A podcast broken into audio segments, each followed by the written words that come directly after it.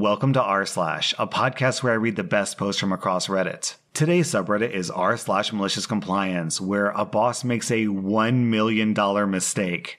Our next Reddit post is from zombies. Years ago, I worked at a certain big box pet store with employees in blue shirts and poorly maintained fish tanks. Back then, employees were required to tuck their uniform shirts into their khakis, with an exception for pregnant female employees, which I was at the time. I worked the registers with my untucked shirt with no issues for months while I was pregnant. When I was eight months pregnant and just a few weeks shy of going on maternity leave, we got a new manager who was painfully clueless and stupid. Isn't that always the way? So one day, this manager calls myself and the other main cashier, who was also pregnant, into the office. The manager told us that we were fine cashiers, but our uniforms were lacking. The other cashier and myself were just like, huh?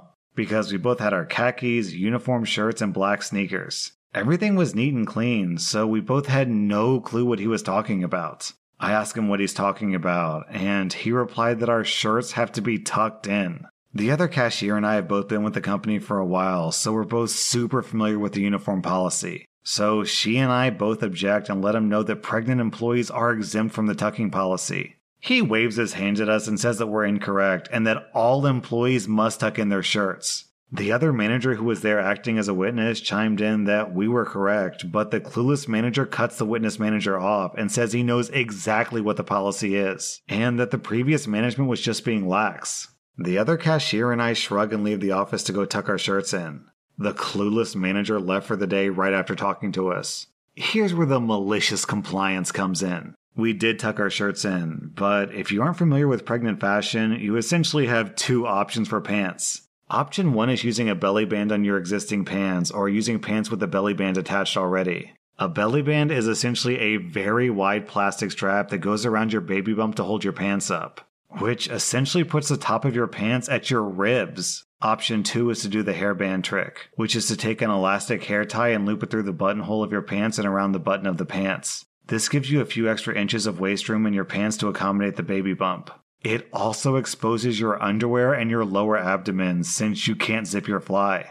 Both options look absolutely ridiculous and are meant to be concealed under a shirt. And both of these options only look more ridiculous the more pregnant you are. And it's worth pointing out that we were both heavily pregnant at this time. So we both emerged, waddling gloriously from the back room after we tucked our shirts in. I had I had my shirt tucked into my belly band just below my boobs.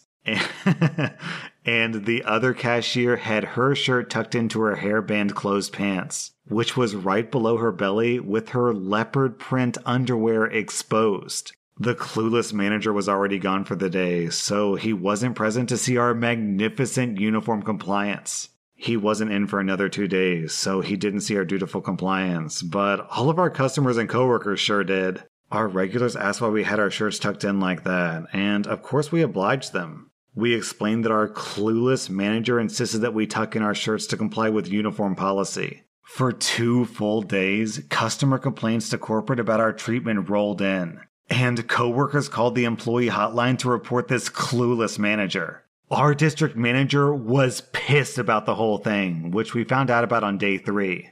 On day three, which was the return of the clueless manager, he enters the store and he sees the other cashier and myself with our beautifully ridiculous uniforms. And he asks why we're dressed like that. We just shrug and say, You told us to tuck our shirts in. He gets red in the face and beelines to the office. He calls us into the office immediately and starts going off on us for not taking the uniform policy seriously. Mid tirade, the district manager arrives furious she turned to us pregnant ladies and nicely told us to untuck our shirts and head back out to the floor, before turning to the clueless manager and going ballistic on him for enforcing something that we pregnant people are exempt from. It turns out the clueless manager ruined the district manager's days off because of all the complaints that came in about the two pregnant people who were forced by a male employee to show their underwear and pregnancy attire in public due to an absurd uniform policy. The complaints weren't just about the manager, they were about the company uniform policy as well. Obviously, the customers didn't know about the real policy. All of these complaints had to be handled by the district manager ASAP because the sheer number of complaints in such a short time meant the regional manager was breathing down the district manager's neck to resolve this issue. The district manager forced the clueless manager to apologize to us and treat us to lunch. We also got stools to sit on at the register. The clueless manager was sent back to training and fired shortly after for another similar violation. I was on maternity leave, so I didn't get to wish him a farewell. And for those of you who are morbidly curious about the similar violation I mentioned, our clueless manager refused to special order a name tag that didn't have a magnet for an employee with a pacemaker because young people don't have pacemakers. The clueless manager also refused to let this employee at least move the magnetic tag to the other side of his chest where it wasn't sitting directly over top of his pacemaker. Wow. Imagine dying from, I guess, heart failure because your stupid boss makes you put a magnet over your pacemaker. Imagine getting sued because you forced a guy with a pacemaker to put a magnet over his heart. Oh my god, what an idiot. Our next Reddit post is from Dishwater Dreams. When I was in high school, I got a part time job as a hostess at an Italian restaurant with a friend of mine. The restaurant was only open five days a week for dinner. The restaurant was fairly new, so it was already filling every table every night because the food was amazing. In addition to my friend and I being the only two hostesses, I was friends with the bus boys, half the waiters, and a dishwasher. The owner's son was the floor manager, and with the success of the restaurant, he started to implement new changes. He said that everyone must look presentable and in uniforms at all times, no dirty uniforms, even for the busboy. He was rather rude to the employees and would hover and take over our jobs right in front of the customers, apologizing for our inability to do our jobs correctly. However, everyone there was fantastic at their jobs. The dishwasher even found creative ways to stay clean and tidy. The straw broke one night when my friend and I were both working the hostess stand on a packed Saturday night. The manager walked up to us and said that our hair was not compliant with dress code. Both of us had our hair pulled back in the requisite buns. However, we both had a few stray wisps. You know, those tiny little new hairs around your face. Never mind that it was a hot August and we were all working as a team like crazy to make sure the night ran smoothly. We were sharing duties like bussing tables and running food and drinks. The manager loudly fired us on the spot in front of the entire restaurant and front staff. He then said that we were required to continue to work for two weeks and train our replacements. I asked, Are we fired? He said yes. And I said, Being fired means that we don't work for you anymore. We walked out, punched our cards, and went to change out of our uniforms. When we left the dressing room, there was a line of people waiting to change, including the bus boys, half the waitstaff, and the dishwasher. They were all so mad about what happened that they quit on the spot. No one liked the job anyway. We all went to IHOP to eat, and we were soon joined by the rest of the wait staff and the line cooks. So all that was left of the entire restaurant staff was the bartender, the owner slash cook, and the manager. I later heard from the owner that he just shut the restaurant down because the only reason why he started the restaurant in the first place was to give his son a legacy from the family business in Italy, and he decided that his son couldn't handle it. Oh my god, what an idiot! You're fired, but you have to keep working the rest of your shift. And if I don't, what are you going to do? Fire me? Our next Reddit post is from Formal Negotiation. I used to work as a solo pastor of a medium sized church in a large southern city. One unhappy side effect of being a solo pastor is that when your phone rings, you answer it, even if you don't recognize the number, since you have no idea how important the call could be. It could be a church member's grandkid whom you've never met calling to tell you that Miss Bessie has been diagnosed with some horrible disease. Or it could be a church member who just wants to talk your ear off for two hours. So earlier this evening, my phone rings, and since old habits die hard, I answered it. Hello? Hey, what are you up to? I want to be clear before I proceed that I did not recognize this lady's voice but I just assumed that she was a former church member or a member's kid or grandkid or something, so I was cordial. Not much, honestly. I actually just walked through the door with some food. How about you? I'm hanging out with Becky. To be clear, I don't know a Becky.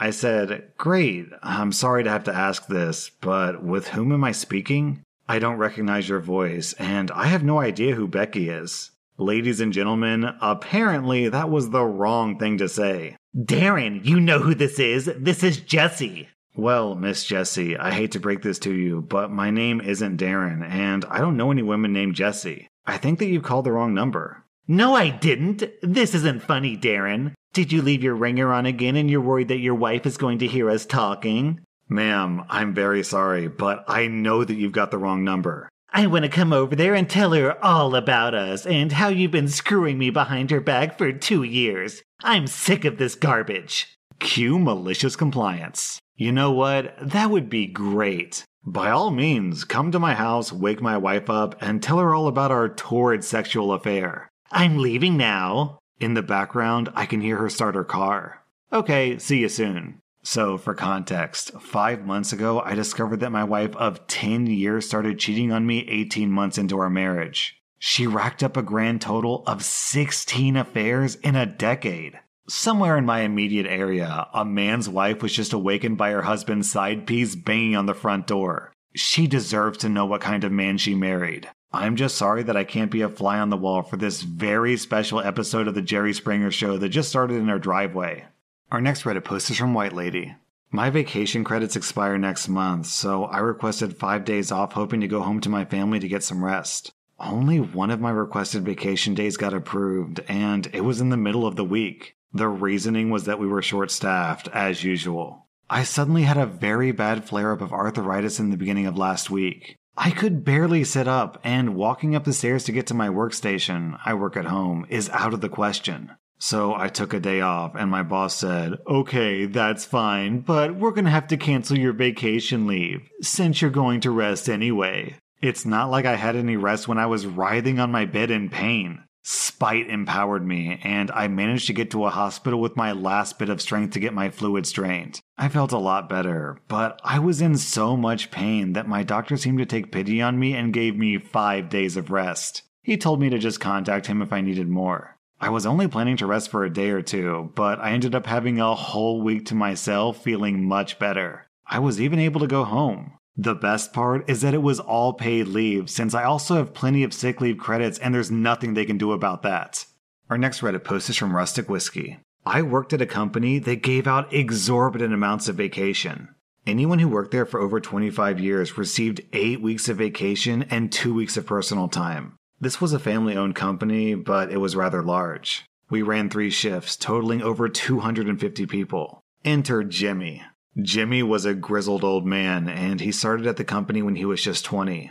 Jimmy was also one of the few people who knew how to make a specific part for our product. It was just him and one other higher up in the office. One day, the company owner comes out and announces that he's selling his business to a corporation. He's older and he's ready to retire, and he promises that there will be very little change and he wishes us all well. The new company comes in and immediately goes after many of the great benefits that we had. The first thing they do is they cut everyone's max vacation down to four weeks and completely got rid of personal time. Anyone who was maxed out had until December 31st of that year to use it up, and they wouldn't pay it out. Then the new owner started cleaning house, firing anyone who was close to retirement, including Jimmy's backup. But they also got rid of one very important rule. You no longer have to get vacation approved. You can just call in and take it. Jimmy is pissed and they know it. They realize that Jimmy is the only one in the factory that can do his job now, so they hire a new kid for him to train, most likely to permanently replace Jimmy.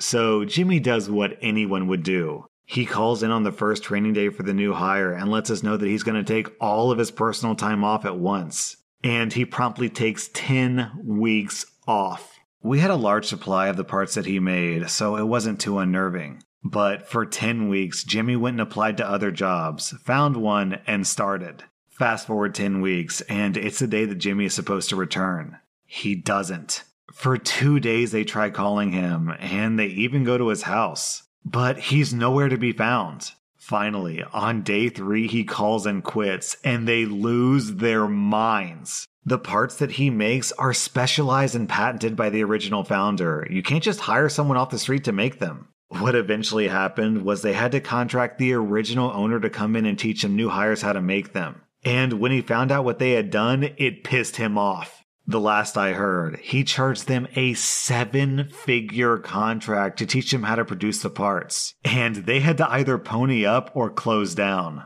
Moral of the story is don't screw with people's vacation time. Honestly, those new owners had it coming. If your entire factory hinges on two people and you fire one and piss off the other, what do you expect to happen?